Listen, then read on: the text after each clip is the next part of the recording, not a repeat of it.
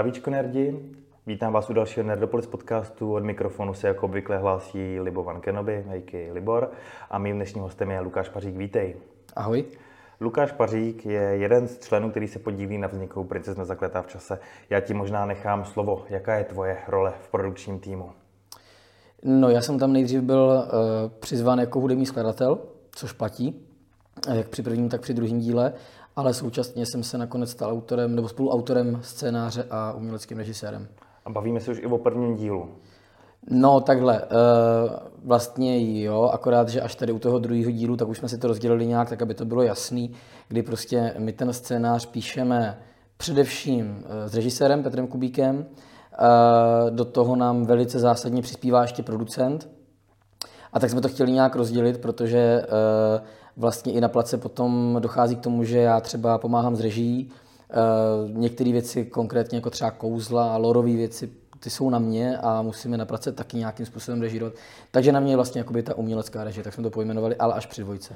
Pojďme se vrátit k Princezně zakletý v čase, pojďme se vrátit k tomu samotnému nápadu. Já si myslím, že spousta posluchačů, tipnu si, že většina asi netuší, jak takový film vzniká. Vrať se do toho prvopočátku, kdo s tím začal, kdo s tím přišel, kdo dal dokupit týmy, kde se Princezna zakletá v čase vlastně vzala.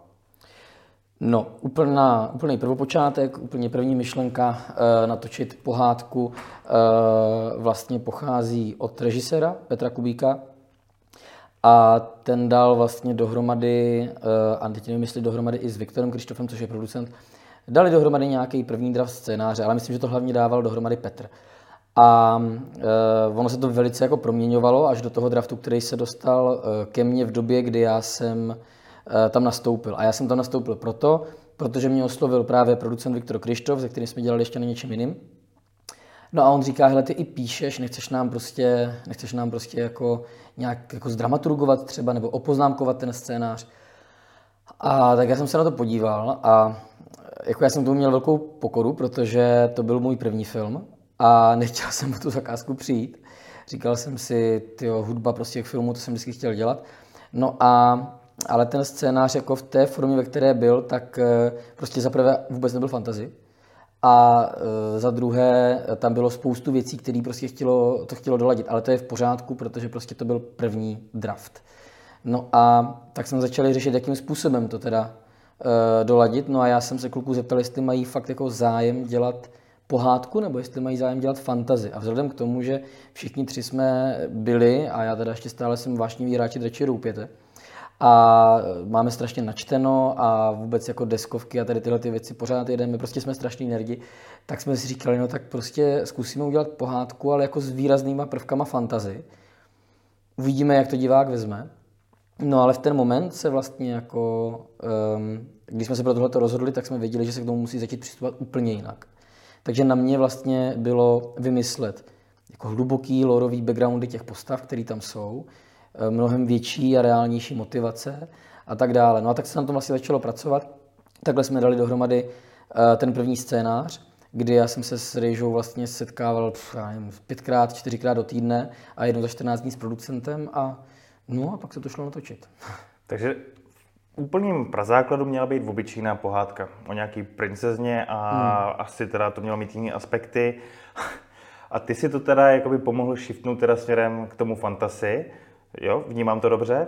A pak mi teda řekni, protože fantasy se u nás nenosí nějakým způsobem. V českých jakoby kotlinách je to produkčně náročný žánr, je to rozpočtově náročný žánr a je to žánr, který tady jistý pán s posledním soporverem podle mě zničil na několik desítek let dopředu. No. Takže vy vlastně tady teď děláte něco jako osvětu, ano, že ukazujete vlastně lidem v branži i ostatním, to fantasy tady může fungovat. Jak se vám to teda povedlo prodat, abyste to zvládli vlastně dostat i do té produkce, protože nepředpokládám, že ty si na to sháníte peníze, vždycky musel přijít někdo, koho vy jste přesvědčili, že to bude fungovat a že si to na sebe nějakým způsobem i vydělá. No, já se přiznám, že zaprvé máme opravdu šikovného producenta a co se týká jedničky a co se týká dvojky, tam vlastně režisér Petr Kubík tak je současně taky producent a oba dva jsou v tomhle tom velice šikovný. Jak ty peníze sehnat, jak vlastně vymyslet ten celý systém pro to, aby se to samozřejmě investorům nějakým způsobem vracelo, zhodnocovalo. Takže tady tohle je jejich parketa, já tady do těch věcí úplně nevidím, ale Co se týká jedničky, kde samozřejmě to přesvědčení někoho bylo zásadní, tak my jsme to celou dobu promovali jako pohádku. My jsme to museli promovat jako pohádku, a to z více důvodů. Za prvé, aby nám právě lidi neutekli, kteří třeba to chtěli podpořit, protože, jak si sám říkal, fantasy tady prostě bylo sprostý slovo a pro investory, který prostě, ano, znají třeba posledního z Aporveru, tak to je jako, to by bylo bláznoství, jako kdyby do toho chodili, protože oni samozřejmě nemají jako, jak to mám říct, jako nemají takový podhoubí těch informací, proč se to tehdy stalo a tak dále. Prostě fantasy, moc produkčně náročný, čau, to je neděláme. Jo? No a my jsme ale taky nenatáčeli čistokrevný fantasy. Jo? My jsme se rozhodli, že to prostě bude pohádka, která bude ve svém průběhu velice jako odvážně kombinovat prvky fantasy a klasické české pohádky. Jo. A vlastně je to celkem chronologický, protože teďka zrovna teda v neděli jela ta Princezna jednička na Primě znovu, protože Prima, jakožto naše vlastně hlavní televize, tak, a jediná samozřejmě, tak nám tímhletím dělala reklamu a láká tak lidi do kina. A já jsem si uvědomil, že to je fakt chronologický, že to začíná jako úplná pohádka a vlastně čím dál v tom příběhu jsme, tak tím větší fantazie to je, až na konci máme tu bitvu.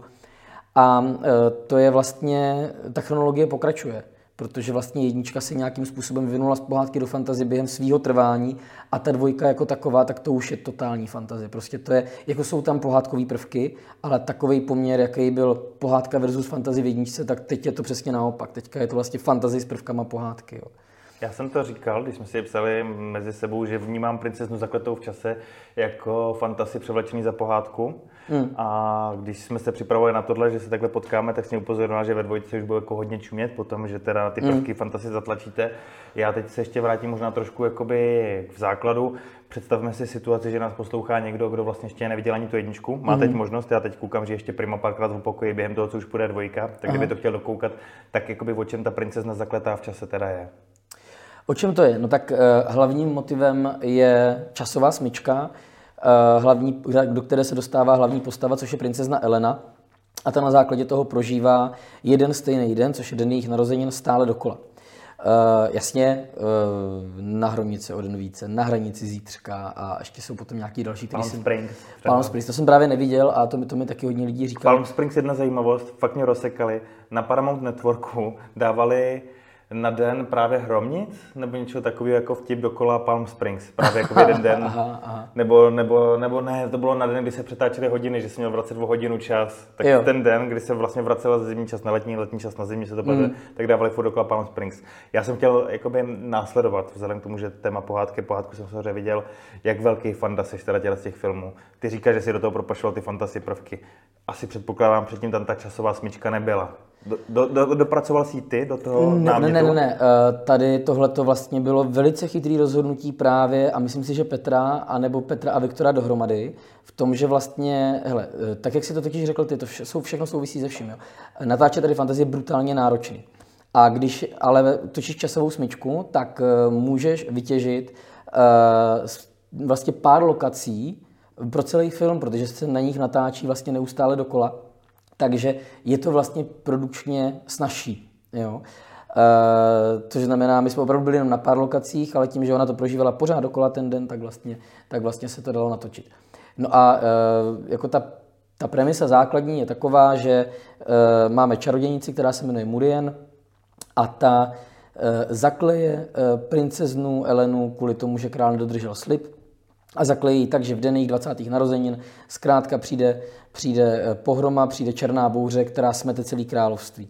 No ale král má ještě svého dvorního alchymistu Archivalda a ten hnedka tady po tomhletom, co ta princezna je prokletá, tak otiskne na ruku princezny runu času. A tady tahleta runa času ji chrání a pokaždý, když vlastně ona by měla umřít, nebo pokaždý, když umře, tak ji to vlastně refreshne a ona se probudí v ten den znovu a může se pokusit to nějak vyřešit, ten problém. Takže tohle byla ta základní premisa. Jinak ty se ptali, jestli mám blízko tady k těmhletím filmům. Jo, velice a jako takhle nejvíc se mi z nich asi líbí Na hraně zítřka, protože k tomu mám prostě nejblíž, jako asi generačně. A mám to strašně rád, jsem to byl v kyně asi 5krát, takže to já jsem jako velký fanda. Na hraně zítřka hrozně uzrálo. Já když jsem to poprvé, jak jsi říkal, hustý, výborný. Ale pak, když jsem se dělal po druhý, po třetí, já jsem zjistil, že mě to prostě baví po každý sledovat a že si po každý ten vývoj toho hrdiny, který už začíná být připravený na všechno, a než začnou teda před něj padat čím dál jakoby složitější překážky, ze kterými se přestává jakoby vědět rady, tak já jsem to neskutečně užíval. Vychází to teda z mangy, která je trošku jiná, ale o to je to možná zajímavější, že tam přišel ten refresh vlastně vůči tomu japonskému pojetí, takový to americký, a je to paráda a já doufám, že natočí neméně jako zajímavou dvojku, kterou furt slibujou, furt se k ní vrací, jestli jako najdou nějaký námět nebo ne. Takže jsi prostě sci-fista, fantazista, který teda nějakým způsobem měl takhle možnost to konečně přinést tenhle žánr i českým divákům a slovenským, předpokládám. No a jako takhle, já bych jenom rád řekl, tady jde o to, že my jsme se na tom všichni shodli samozřejmě, jo, ale já vlastně od asi 14 let píšu. Já jsem vlastně, než jsem dostudoval střední školu, tak jsem napsal 2 knížky a dopisoval už 3. Byť jako do šuplíku a plánoval jsem je vydat, což nakonec jsem se dal ještě jako zase jinou cestou skrz hudbu a tak dále, taky se to nestalo, ale my jsme to všichni podle mě cítili v kostech, že to fantasy chceme dělat, akorát já v tom mám takový to kování toho autorství, kdy prostě fakt jako od malička vytvářím fantasy světy, lóry, backstories a tak dále. Chápu. Já koukám potom, že jste to i zúročil, že jste vlastně ve finále to nějak jako mediálně krosovali dál, že jste udělali vlastně i nějakou knížku k tomu, takže se vám povedlo vlastně ten svět nějakým způsobem rozvinout a ve finále si to vnímám dobře, i ta dvojka je vlastně propracování toho vlastního světa a je tady nějaká touha udělat vlastní český lore. Tak, to je vlastně jako, to si myslím, že je ta největší myšlenka, která je jakoby nadřazená úplně všemu, kdy chceme prostě budovat český univerz, no. Což je, já tomu se může strašně moc lidí vysmát a je chápu, ale zatím jdeme krůček po krůčku a nějakým způsobem to jde, jenom je potřeba jako říkat nahlas a chápat důvody, proč, že se nesnažíme prostě konkurovat zahraničí, že to není možné. Je to strašně nefér, protože úplně veřejná informace, kterou teďka řeknu, Princezna 2 stála 35 milionů. To je pořád na film docela malý rozpočet, je v Česku. A to je malý rozpočet, protože málo kdo prostě pořád dává důvěru fantazii. My jsme vlastně extrémně nezávislí. Jo. Nás podpořil Český filmový fond kinematografie, což je super, ale jako pořád je to vlastně strašně málo. A když si vezmete, že se podíváte na světový fantasy, který nestojí 35 milionů korun, ale 350 milionů dolarů, tak prostě tam je tak strašný nepoměr, že tomu nikdy konkurovat nemůžeme. Jo? A nejsou tady neskušenosti jenom, nebo nejsou tady nějaký handicapy jenom finanční a ekonomický, ale i co se zkušeností týká, jo? Protože my s tím prostě začínáme, takže vlastně nějakým způsobem neustále se snažíme vypoměrovat, nakolik můžeme být složití, nakolik ještě musíme být pohádka, nakolik vlastně jako musíme být srozumitelný i pro děti, ale co už vlastně dnešní děti zase naopak pochopí, ale co nepochopí ta starší generace. To je strašně moc otázek, protože fantasy je v České republice, jako filmový fantasy je v České republice totálně neprobádaná zóna. A v tomhletom samozřejmě máme nějakou nevýhodu. Na druhé straně to děláme hrozně rádi. Samozřejmě na druhé straně ale nás potom mrzí, když přesně tady na tomhletom třeba potom trpíme, já nevím, v nějakém komentáři třeba, jo, protože teď už jsou nějaký komentáře samozřejmě od lidí, z 90% jsou prostě velice kladný, ale jednou jsem zrovna se nedávno dočetl, že jak to, že film musí, jakže postavy ve filmu musí vysvětlovat vlastně, co se tam děje a co dělají, no protože prostě na to koukají děti a my opravdu ještě nemáme tolik zkušeností a potřebujeme si to vlastně furt je to takový testování, co si můžeme dovolit, co ne. A nejenom děti, ona je ta starší generace. No. Já ti řeknu, že třeba moje máti má ráda Princeznu zakletou v čase, hlásíme teď o víkendu, že se ráda právě podívá na reprízu zase na Primě a vím, že tady z práce, kde se teď nacházíme u mě v kanceláři, kolegyně má děti vlastně kolem nějakých 10 až 13 let v rozmezí, říkal, oni si to pouštějí docela často, když se to na nějaký té službě, tak si to klidně pustí jako furt dokola. Tak to je skvělý. A je to přesně podle mě kvůli takovým. Já jako divák jsem to taky užil, já jsem takový, že celkově těm tvůrcům a vůbec my na Nerdopolis jsme takový vstřícnější k tvůrcům, asi zatím vidíme i tu snahu, tu práci a tak dále, tak jsme takový jako možná v tomhle tom umírněnější v těch kritikách a podobně. Takže já myslím, že i v rámci toho, že jako zkušenější divák si myslím, že to můžeme všichni takhle užít a vlastně se tam u toho sedí všichni a myslím si, že se vám to do určité míry takhle povedlo.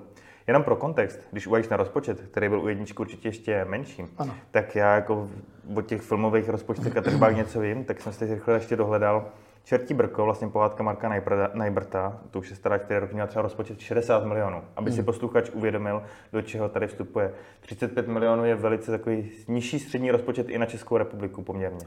Je, a nešlo náhodou Čertí brko na jedničce? Myslím, že jo. No, ono je to totiž tak, že samozřejmě pohádky v rámci České televize tak taky mají jiný rozpočty, jo.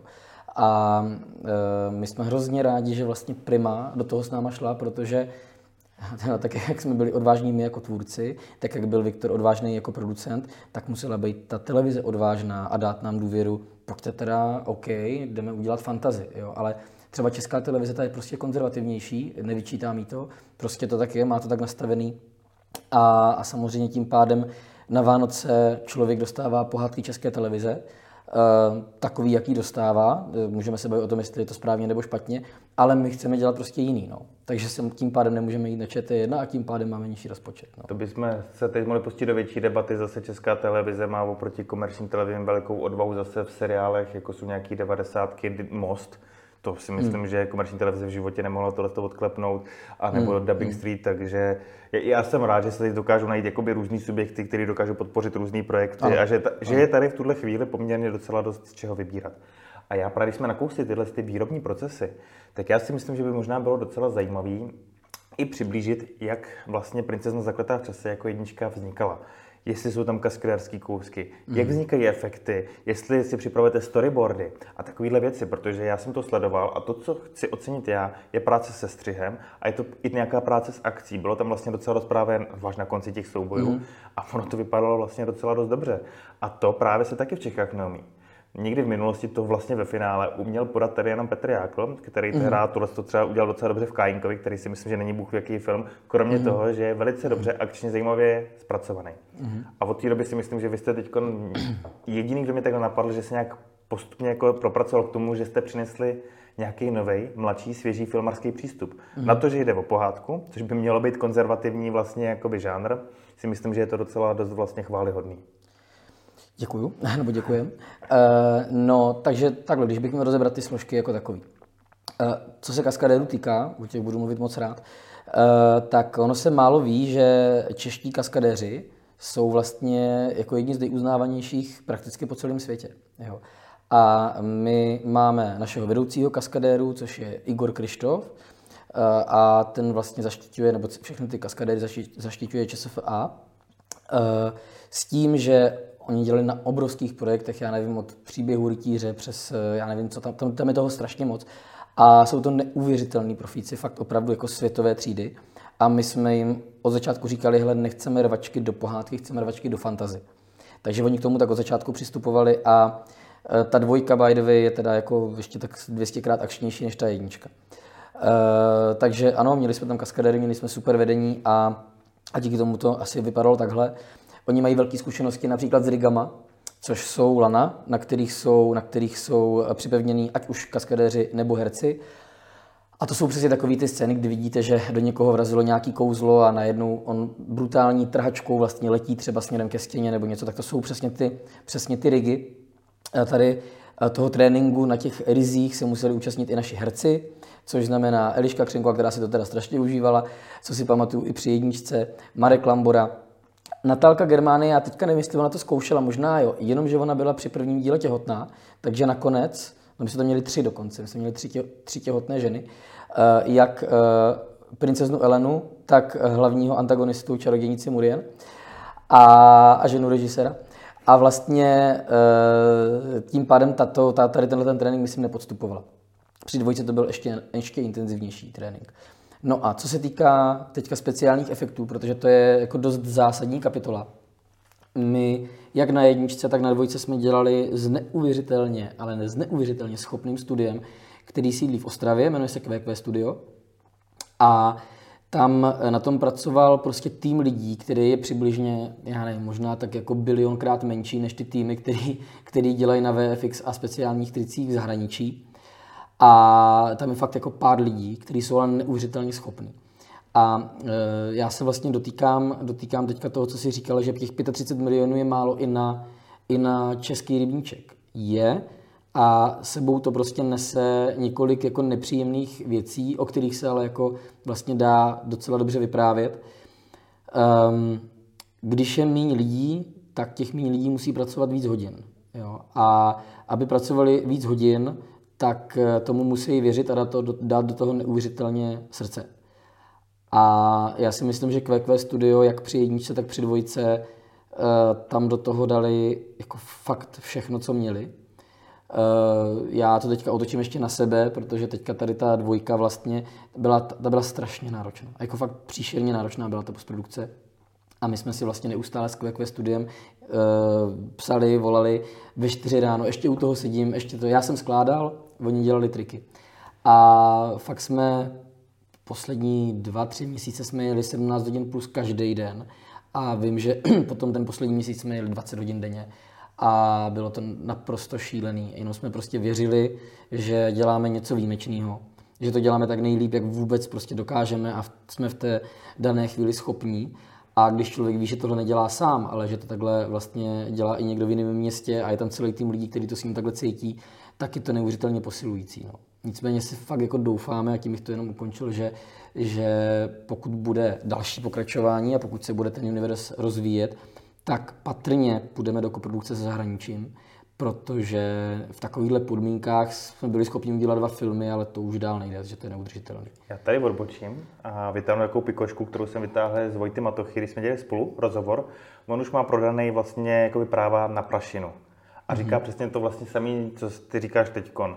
A on se tím netajil, probrali jsme to v rozhovoru, můžete si to dohledat. Nejsem si jistý, jestli to není v našem bonusu na našem předplatitelském účtu, ale říkal vlastně o tom, že počítej s tím, mají už domluveného producenta a ten jim vyloženě přinesl vizi, nebudu to dělat sám, jdu pro koprodukci prostě v zahraničí, možná to budeme i někde v zahraničí točit, abychom našli i ty vaše nějaké jakoby exteriéry, který pro tu Prašinu má, protože prostě tenhle žánr je náročný a já ho nechci dělat tady takhle jakoby prostě sám, takhle v podstatě na koleni.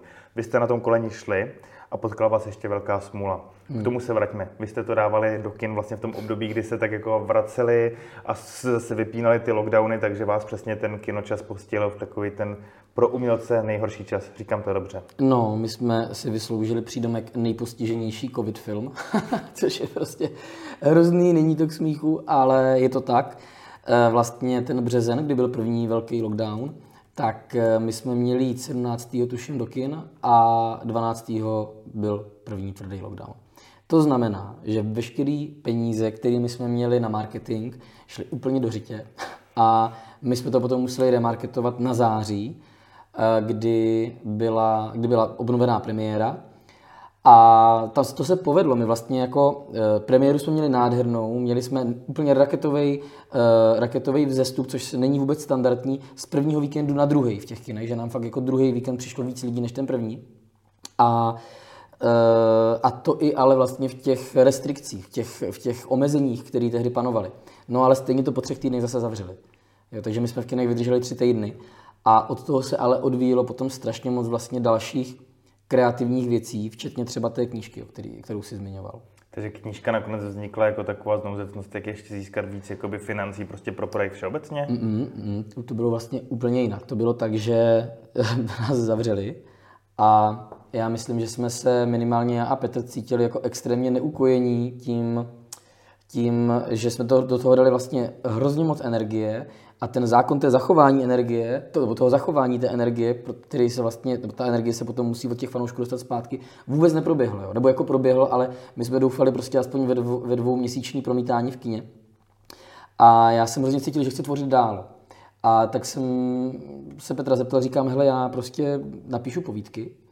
A tak jsme se o tom dál bavili a jestli si vzpomínáš, Henry Cavill, když se uváděl Zaklínač, tak četl jednu z povídek, vyloženě načetl jako video a běhalo to po YouTube. Mně se to strašně líbilo, jakým způsobem to četl a říkal jsem si, co kdyby prostě naši herci načetli ty povídky. No a Petr se to strašně líbilo a vymyslel prostě, jakým způsobem to natočit, že to dáme do komnaty té princezny Eleny vlastně, že tam umístíme ke krbu, že je tam posadíme a herci, kteří vlastně tehdy na tom taky samozřejmě byli všichni špatně, všichni umělci na tom byli špatně, tak protože ten projekt měli rádi, tak řekli jasně, jdem do toho. Takže já jsem psal povídky po večerech a potom jsme to vždycky přes den nějak natáčeli. No a my jsme tady tímhletím ale vlastně úplně jako v druhém plánu a bezděčně, což jsme jako, nebyl to úplně ten hlavní cíl, jsme udržovali skvělý kontakt s fanouškama na sociálních sítích. A my jsme jim tady tohleto předkládali, tady ty povídky, dělali jsme live streamy s těmi herci a tak dále a hezky se nám to jako rozrostlo. Až nějak přirozeně vyplynulo, že by ti fanoušci chtěli, aby jsme to dali do knížky, aby si mohli přečíst knížku. Tak já jsem dopsal nějakých pár posledních povídek, Petr si tam taky napsal jednu a do toho my jsme teda měli omezený počet stran od vydavatele. Ale nakonec jsme se rozhodli dát tam ještě kratičkou část o backgroundu toho světa. Takže je tam historie toho světa v krátkosti, jsou tam nějaké zákonitosti té magie, jsou tam 2 runové abecedy, jenom prvních 5 řádů těch run a nějaký krátký bestiář. To jsme vydali jakožto knížku Princezna zakletá v čase, povídky a svět. Ty povídky jsou teda o těch postavách. Není to nic, co by bylo ve filmu, je to prostě úplně originální content, akorát, že ten druhý díl na něm staví. Rowlingová a Tolkien by z vás měli radost. Bestiáře, runy, jazyky, takovéhle věci, to je paráda. Hele, pojďme ještě zůstat u té tvý role. Podíl ses na scénáři, ale několikrát tady problesklo, že jsi teda hudební skladatel a že děláš vlastně pro oba filmy hudbu. Jaký byl teda tvůj přístup k hudbě? Já českou hudbu ve filmu vnímám jako takovou, řekněme, standardní, většinou tam zadrnká nějaký klavír, anebo pak tam hrajou nějaký písničky. Princezna zakletá v čase se i v tomhle lišila a předpokládám, že s dvojkou šlápnete ještě víc do pedálu. Jak bys to rozebral? No, já vlastně tím, že ten žánr není zmapovaný pořád v České republice, tak jsem k tomu musel přistupovat jinak, než se obecně v České republice k filmové hudbě přistupuje. V těchto žánrech, jako je Star Wars, jako je Harry Potter, jako je Narnie, tak se vlastně strašně moc pracuje s motivy. To znamená, ať už jsou to určitý melodie, určitý krátké melodie, který patří nějaký postavě, nebo je to třeba jenom barva orchestru, tím chci říct jakoby kombinace nástrojů, která vyjadřuje třeba jenom prostředí. Jo, protože já nevím, v Narnii třeba, nebo takhle v Pánovi prstenu, tam je to úplně, to je nejhezčí příklad. Pán prstenu, každý to prostředí, každá ta lokace má svoji hudební barvu. Nejenom melodii, ale hudební barvu. No a já jsem se rozhodl, že k tomu budu přistupovat stejně. Říká se tomu leitmotivický model, kdy vlastně tedy hraju s nějakými leitmotivy. Leitmotivy tady máme, myslím, že od dob Wagnera, který to používal už ve svých operách, v Prsten Nibelungův a tak dále. A nejjasnější a nejkrásnější příklad třeba Darth Vader, že prostě jeho Imperial March. To jsem chtěl říct, že to jako na mě, aby to pochopil každý, ne? Říkáš to dobře. Každý prostě pochopí, co to je, když si vzpomene na hudební motiv Dartha Vadera. Takže takhle já jsem k tomu musel přistupovat. Já jsem dal prostě nějaký téma vztahu prince princezny, určitý téma čarodějnici, určitý téma vlastně, já nevím, strážným, který tam hrajou ten vtipný prvek a tak dále, a tak dále. No a u té dvojky, tak tam úplně, protože tam se hodně cestuje a docházíme na úplně jinou lokaci, potom jsme v alchemistickém městě, půlku toho filmu, tak to má prostě svoji instrumentaci úplně jinou než zbytek toho filmu. A pán Run, který je hlavní záporák, tak má samozřejmě svoje téma. Takže já jsem k tomu přistupoval, podle mě, tohle je ten největší rozdíl asi. No. A co se týče té produkce, té hudby, většina z nás možná viděla, jak dělá hudbu nějaký Hans Zimmer, viděla Johna Williamse před orchestrem, jak takováhle věc probíhá vlastně v českých reálích. Dneska tady hodněkrát změníme, že všechno máme menší, musíme být trošku jako šikovnější a podobně, tak jak ty si s tím poradil jako skladatel, jak to vypadá? To je skvělá otázka. Tak já to narovnám, jo. V zahraničí Hans Zimmer, John Williams a tihleti neuvěřitelní skladatelé první třídy nebo extraligy, tak mají týmy lidí, kteří s nimi na tom dělají a mají rozpočet na orchestr a na muzikanty a na to dělat to prostě spoustu a spoustu měsíců a trávit nad tím opravdu spoustu času a ne sami. Tady to takhle prostě nefunguje, protože na to prostě nejsou peníze, zvlášť u nezávislého filmu. Takže já nemám peníze na tým lidí a nemám peníze ani na orchestr. To znamená, že já vlastně celý ten orchestr skládám ze softwaru, ale dneska to je výhrozně málo lidí, jo. Ale třeba u jedničky to je vlastně nikdo, jako to nikdo nepoznal, že to není živý orchestr. Ale je to o tom se v tom opravdu vyznat. Je to o tom sledovat každý den trendy, každý den prostě ten software nějakým způsobem si jako nastudovávat a potom při tom skládání tak už vlastně to rovnou prakticky míchat tu hudbu. Je to jako vlastně takový velice, velice, velice komplexní proces, kdy já už při skládání opravdu to, co já posílám do studia na míchání, tak už je ode mě předmíchaný, protože vlastně ty banky vyžadují určitý přístup a ten můžu dělat jenom já, v míchárně už to neudělají. Takže vlastně veškerý ten soundtrack vznikal u mě v pokoji na mém počítači. Při jedničce jsme měli možnost obtáhnout některé sekce živýma nástrojema, ale jen obtáhnout, což znamená, měli jsme tam, já nevím, 6 hráčů na smyčce, který se prostě ještě potom duplikovali, taky bylo víc a obtáhli si tím ty moje softwarový. Některé solový nástroje jsme nahrávali ještě a ve dvojce tam vlastně přímo ve filmu není jediný živý nástroj. Tak věřím, že teď posluchači jsou o něco chytřejší. Několikrát jsme to zmínili. Míň peněz, náročnější produkce. Pojďme ještě uzavřít tu jedničku, vlastně Princezny nějakým způsobem. Jak byste si to vyhodnotili, že to byl vlastně dostatečný úspěch přes všechny ty svízele, že jdete teda do dvojky. Vlastně nějaký ty tržby se skládají dneska z toho, co inkasujete z kina, to je asi to nejlepší. Měli jste nějaký product placement, v takovém filmu asi těžko. Měli tak potom se k tomu dostaneme. Jsou tam nějaký teda potom licence televizi a vám se podařilo, to si troufnu teda vás asi pochválit, ten film výhodně prodat zahraničním partnerům. Říkám to dobře, Netflixu, HBO, vlastně všude to tam jakoby je, různě se to mění.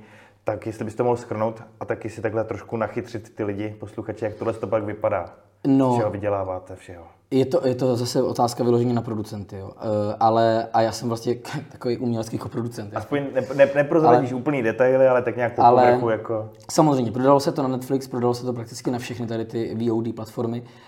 S tím, že na Netflixu, to si musíme teďka přihrát polivčičku, jsme trhli rekord, protože jsme jediný český film, který vlastně se celý měsíc držel na první příčce sledovanosti u nás. A myslím, že pár dní to bylo i na Slovensku, což je úplně skvělý. Podařilo se to, když se prodává na Netflix, tak se prodává do teritorií, to znamená prodává se prostě, že každý, to víme, že některý film se dá přehrát v Německu a nedá se přehrát u nás, tak přesně takhle to funguje. A my jsme snad, já doufám, že nekecám, byli prodaný do nejvyššího počtu těch teritorií. Tam vás asi teď troufne říška, ale ještě chvilku si to asi... No, jasně, no. Asi si to ten už běží v Americe, mám dojem. On běží, ale u nás na Netflixu není. Není zatím, tam si drží ještě kino exkluzivitu. No, ale mimochodem máme vlastně Viktor Krištof, který je producent Pohádky, tak současně byl českým producentem Jana Žižky. Mm-hmm. A každopádně jo, no, jako tady tohle se strašně podařilo, v tomhle jsou kluci strašně šikovní. Současně my jsme měli docela zahraniční úspěch, my jsme vyhráli nějaký zahraniční festivaly, zahraniční ankety a myslím si, že proč jsme šli do té dvojky, proč jsme si to uzavřeli, jakože to bylo úspěšný, tak byť jsme byli finančně ve ztrátě, což je prostě pravda, tak si myslím, že to byla kombinace obrovského zájmu fanoušků, který jsme viděli vlastně každodenně na sociálních sítích, toho výsledku na Netflixu, toho výsledku v zahraničí a vlastně ale i toho výsledku v těch kinech, protože pravda je taková, že, jak jsem říkal, byť tam byly restrikce a byť nás zavřeli po 3 týdnech, tak ten počet lidí, který my jsme tehdy udělali v těch kinech, byl vlastně super a víme, že kdyby se podařilo být tam o 2 týdny díl, i za těch restrikcí, tak jsme si na sebe krásně vydělali a vlastně jsme byli i v plusu. Jo. Takže nakonec jsme si říkali, no a poslední důležitý element je to, že to prostě máme hrozně rádi. My to prostě milujeme. Jo, to je vlastně člověk, který míchal hudbu, to je Michal Pekárek, což je prostě neuvěřitelná kapacita, tak v jednom rozhovoru říkal, já si práci vybírám podle toho, že bych ji dělal i zadarmo rád. A my to samozřejmě nemůžeme dělat zadarmo, nikdo nemůžeme dělat práci zadarmo, ale je to tam, je to tak, že i kdybychom nemuseli pracovat, možná to je lepší nebo přesnější formulace, i kdybych nemusel pracovat, tak na tomhle bych pracoval rád vždycky. Takže proto jsme do toho šli. Ale jinak já si myslím, jak to sleduju, je to teda jako značně intuitivní pocit, úplně nepodložený datama, ale připadá mi, že kolem vás ten fandom roste. Že roste vlastně zájem o ten svět u těch, řekněme, trošku hardkorovějších jakoby lidí zatažených do fantasy, ale že si to teda nabývá na popularitě u těch dětí a i ta generace těch rodičů těch dětí, řekněme, o trošku odrostlejší, než jsme my dva, tak si k tomu našla cestu a jakoby v ty neděle, soboty, večer si to klidně rádi v těch televizích zapnou. Takže já si myslím, je to taková malá věždba z křišťálí kule, že ta dvojka by se vám v kině mohla vyvíjet daleko líp. Za prvý, nebudete mít ty restrikce. To by teda já to teď hodně zaklepu. Jako teď, to radši hodně zaklepem. Teď si nemyslíme, teď nic nenapovídá tomu, že by měly být nějaké restrikce. Víte jak na to? Z toho, co jsi prozradil, pořád do toho jdete s rozumným rozpočtem, daleko rozumnějším než mnoho jiných produkcí a mohlo by to tentokrát nějakým způsobem vyjít. Čímž bych nějak uzavřel vlastně tu fázi od jednice, pojďme se ještě přizastavit na tu dvojku. Mm-hmm. Na co se může teda divák těšit u dvojky, který tu jedničku teda viděl? Jaká tam bude změna, jaký bude posun? I tak hlavní změny jsou za mě dvě. A to je hlavní postava, protože my obecně jako celou dobu, potom co jsme dotočili jedničku, jsme začali vlastně přemýšlet nad trilogií jako takovou. Máme tři hlavní postavy, princezna Elena, alchymistka Amélie a princ Jan. No a v jedničce byla hlavní princezna Elena, ve dvojce je hlavní alchymistka Amélie, kterou hraje Eliška Křenková. A pokud se podaří, pokud tenhle film bude úspěšný, tak natočíme i třetí třeba a tam by měl být hlavní princ Jan. A je to celý trilogie o čase, všechno by to mělo být nějakým způsobem založený na hrádkách s časem. Takže tady se může divák těšit na to, že hlavní postavou je Amélie. A druhá změna je to, že to je fakt mnohem větší fantazie. Je to mnohem akčnější, je to mnohem temnější. Emoce to ždímá neuvěřitelně, že vlastně jako často vidíme, že lidi brečejí, ale ne, že by to byla taková tragédie, ale je to prostě, myslím si, že se to dotýká hodně hlubokých věcí, hodně hlubokých emocí, hodně hlubokých vztahů a dokonce některé pasáže podle mě zasáhnou mnohem víc dospělého, kor pokud je rodič, než dítě. Dítě to zase zasáhnou jiný fáze nebo jiný části toho filmu. Ale myslím si, že tohle je fakt jako pro velice širokou věkovou kategorii a každý to může prostě prožít. Samozřejmě pokud někdo nemá rád fantazii, tak se mu to asi líbit nebude. Ale... Mně to zní, jako kdybyste to posunuli někam, kde se třeba pohybuje takový nekonečný příběh, který je taky vnímaný jako pohádka, ale je to v základu samozřejmě plnokrevný fantasy, který má spoustu krutých momentů. Ano, a teď mi připadá, když to tak popisuješ, tak já tam vidím zase toho Artaxe, jak se to pochýbají, něco takového. Jako. Hele, já jsem strašně přemýšlel, jako, k jakému filmu to vlastně přirovnat a mě to připomíná tady tou závažností a obsahem, tím, že jsou některé postavy ohrožený, můžou umřít a tak dále. Mně to vlastně připomíná, bych řekl, poslední 2-3 díly Harryho Pottera. Tou závažností. Ne rozhodně production value, o tom fakt nemluvím, ale bavím se jenom o té závažnosti jako takové. Rozumím. To zní jako teda, že se máme rozhodně na co těšit. Já tady trošku jako předběhnu. Vy jste teď ve fázi nějakých slavnostních premiér, ale ty první hodnocení se objevují. Možná budou teď jako o trošku pozitivnější, protože jsou hodně spojený i s vašima emocema, které tam potom ty lidi vnímají, ale jsou velice příjemný. Na té naší ČSFA, kterou teda bereme jako bernou minci, máte nějaký 78%. To si myslím, že je velice jako krásný hodnocení na takovýhle typ filmu. Takže já si myslím, že každý, koho ta jednička zaujala, takže se jako oprávněně těším na tu dvojku, že jste udrželi tu laťku vlastně na stejný míře. A možná pro nás fantazáky jste ji teda i posunuli. A když jste teď třeba získali pár korun navíc, myslíš, že se někde posunula i ta právě production value, že i třeba lidi, co tam pak hledají, právě vnímají, jak je to sestříhaný, jak se tam povedla nějaká choreografie, tak myslíš, že ocení i něco takového, že jste se v něčem posunuli oproti prvnímu dílu? No, já si myslím, že pokud by neocenil ten člověk nic jiného, tak tohle jo. Protože my máme výhodu při té dvojce z lokací, jednu neuvěřitelnou, fakt neuvěřitelnou lokací, a to je středověké město na Barandově, který bylo původně postavený... Carnival Row? Ano, tam byl Carnival Row, byl tam Nightfall, to byl úplně původní. To město taky vyhořelo, teda to jsme tam zrovna nebyli, ale nemůžeme za to. Ale ještě se tam natáčelo Wheel of Time. Jo. A my jsme se vlastně z Wheel of Time jsme se vystřídali. Oni odešli a my jsme tam rovnou začali natáčet princeznu. Eliška Křenková tam pozdravila Rosamund Pike, nebo jak se jmenuje, říkám to dobře. A vyměnili jste se. Ano, je to tak. A to město jako takový, který je vidět právě i v traileru, to je neuvěřitelný. A já jsem si říkal, když jsem tam poprvé přišel, říkám, OK, tak tady já můžu klidně žít. Jako tady můžu žít prostě 2 měsíce a nic mi nechybí. Jenom chci dobový hadry a budu se cítit úplně skvěle. To je fakt skvělý, to místo je neuvěřitelný a opravdu to jako v rámci té production value připomíná, nebo jako dýchá to fakt Hollywoodem v té lokaci. To je prostě naprosto super. Takže v tomhle tom se to určitě posunulo. Za mě máme mnohem nádhernější kostýmy než v jedničce. Máme strašně šikovnou kostýmní designérku Helenku Tavelovou, která dělala i jedničku, ale teďka měla větší možnosti, větší rozpočet a udělala fakt krásný kostýmy. Do toho ten film, zase co se týká production value, tam se to zvýšilo z hlediska počtu triků. My vlastně vstupujeme na filmový trh s tím, že máme nejvíc filmových efektů v historii české kinematografie. Máme víc než 700 kouzel, ale já říkám kouzel a ne VFX nějakých intervencí. Jo. VFX intervence nebo VFX nějaká věc, to může být i retuš nějakého pupínku. Já mám dojem, že těch 700 nějakých čísel podobně mýval kdysi Společenstvo prstenů, jako z těch pár stovek ještě. Kdysi dávno, ale nechci kecat teda. To si myslím, že tam musí toho být víc teda, to nevím. On byl ale... ještě hodně takový jakoby praktický. Ale ano, tam bylo hodně praktických. Tam byly skvělý. Mimochodem se mi vlastně líbily víc. Já když srovnám třeba jako to, co potom bylo v Hobbitovi, tak já mám prostě radši skřety z Pána prstenů.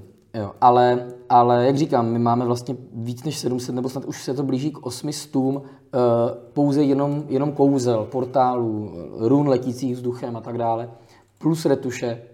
Kdybychom k tomu připočítali, tak to už se dostane možná někde kolem tisícovky. No. Rád bych to rychle našel, když to tady takhle zmiňuji. Nemůžu to teď dohledat, nedokážu to ověřit, ale mám dojem, že jak to byl přelom, jakoby tisíciletí, je to 20 let zpátky, tak ono to číslo ještě nebylo až tak závratný, jako jsou dneska tisíce to.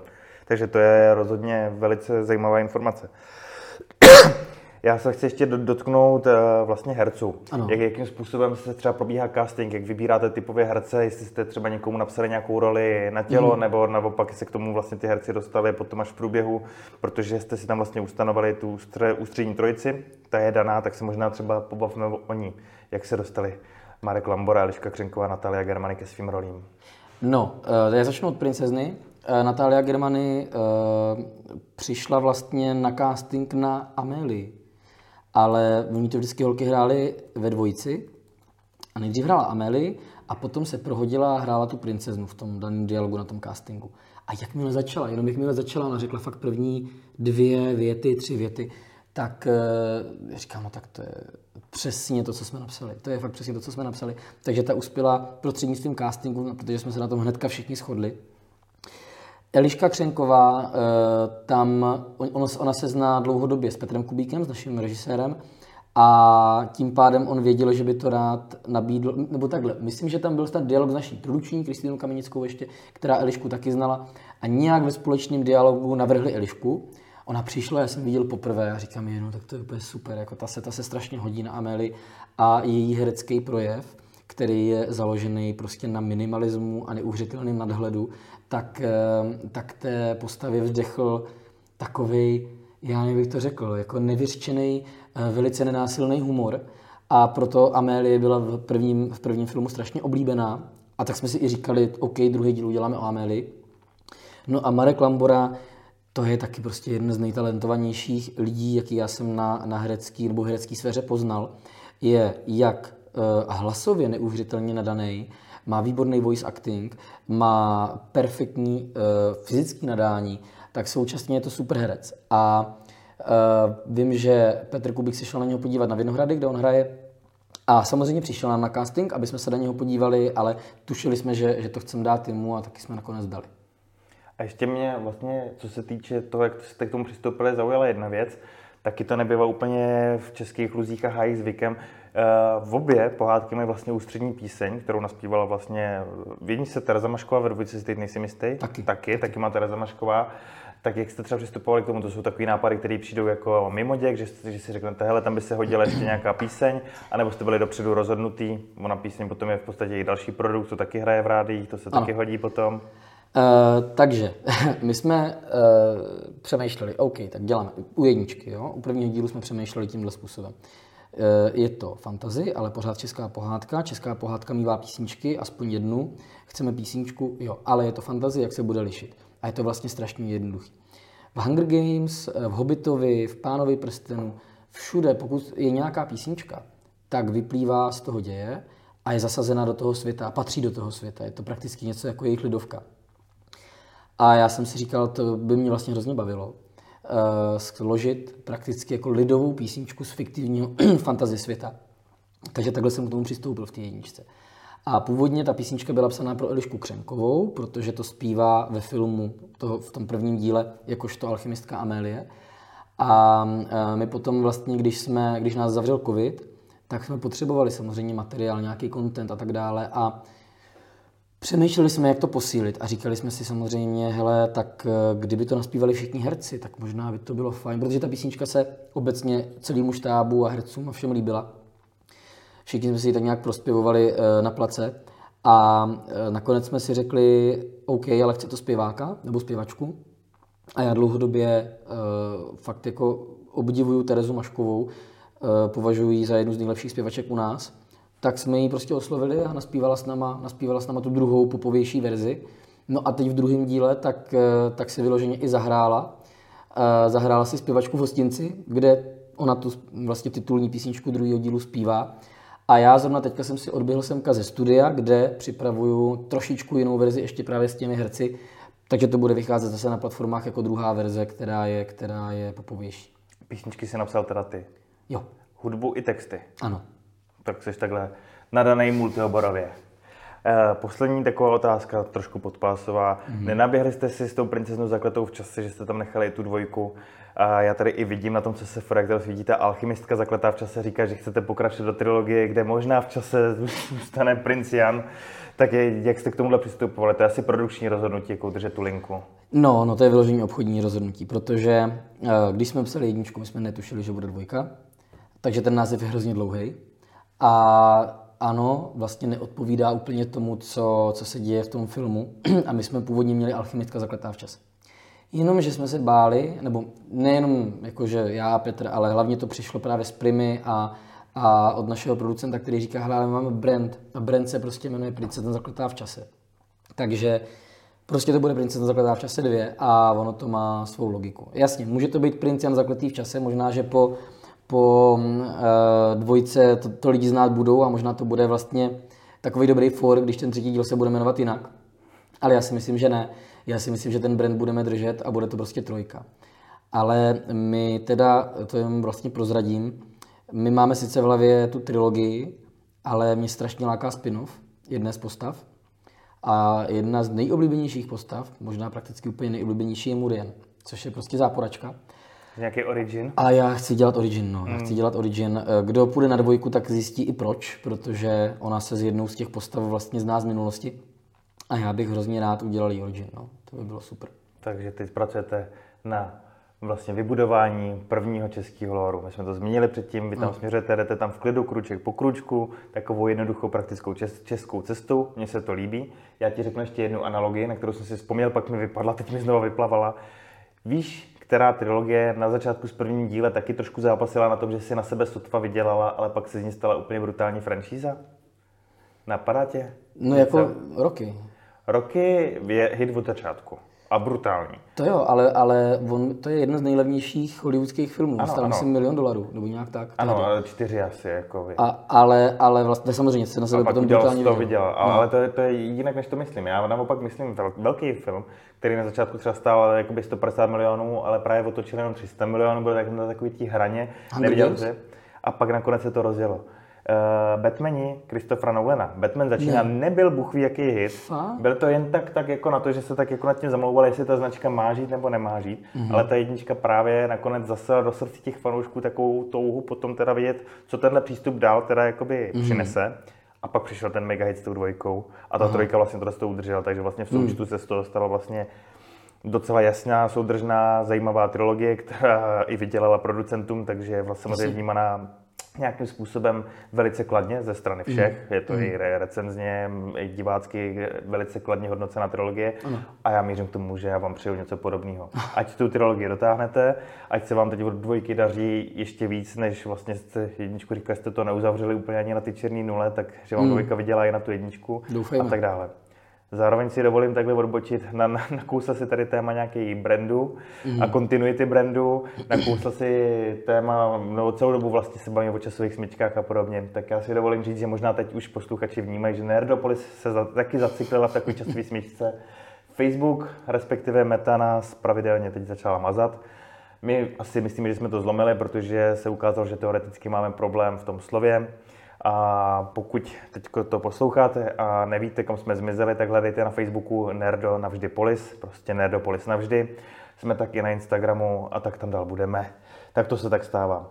Závěrem už jenom dodám, že se budu ještě s Lukášem povídat v bonusovém povídání.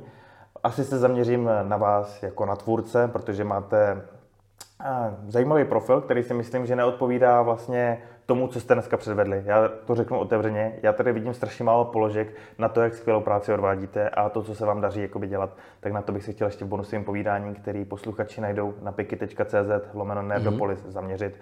A tobě děkuju za to, co jsi řekl, bylo to moc zajímavý. Já taky děkuju za pozvání a přeju všem krásný zbytek dne nebo večera. A posluchačům ještě jednou já děkuju, Nerdopolis navždy.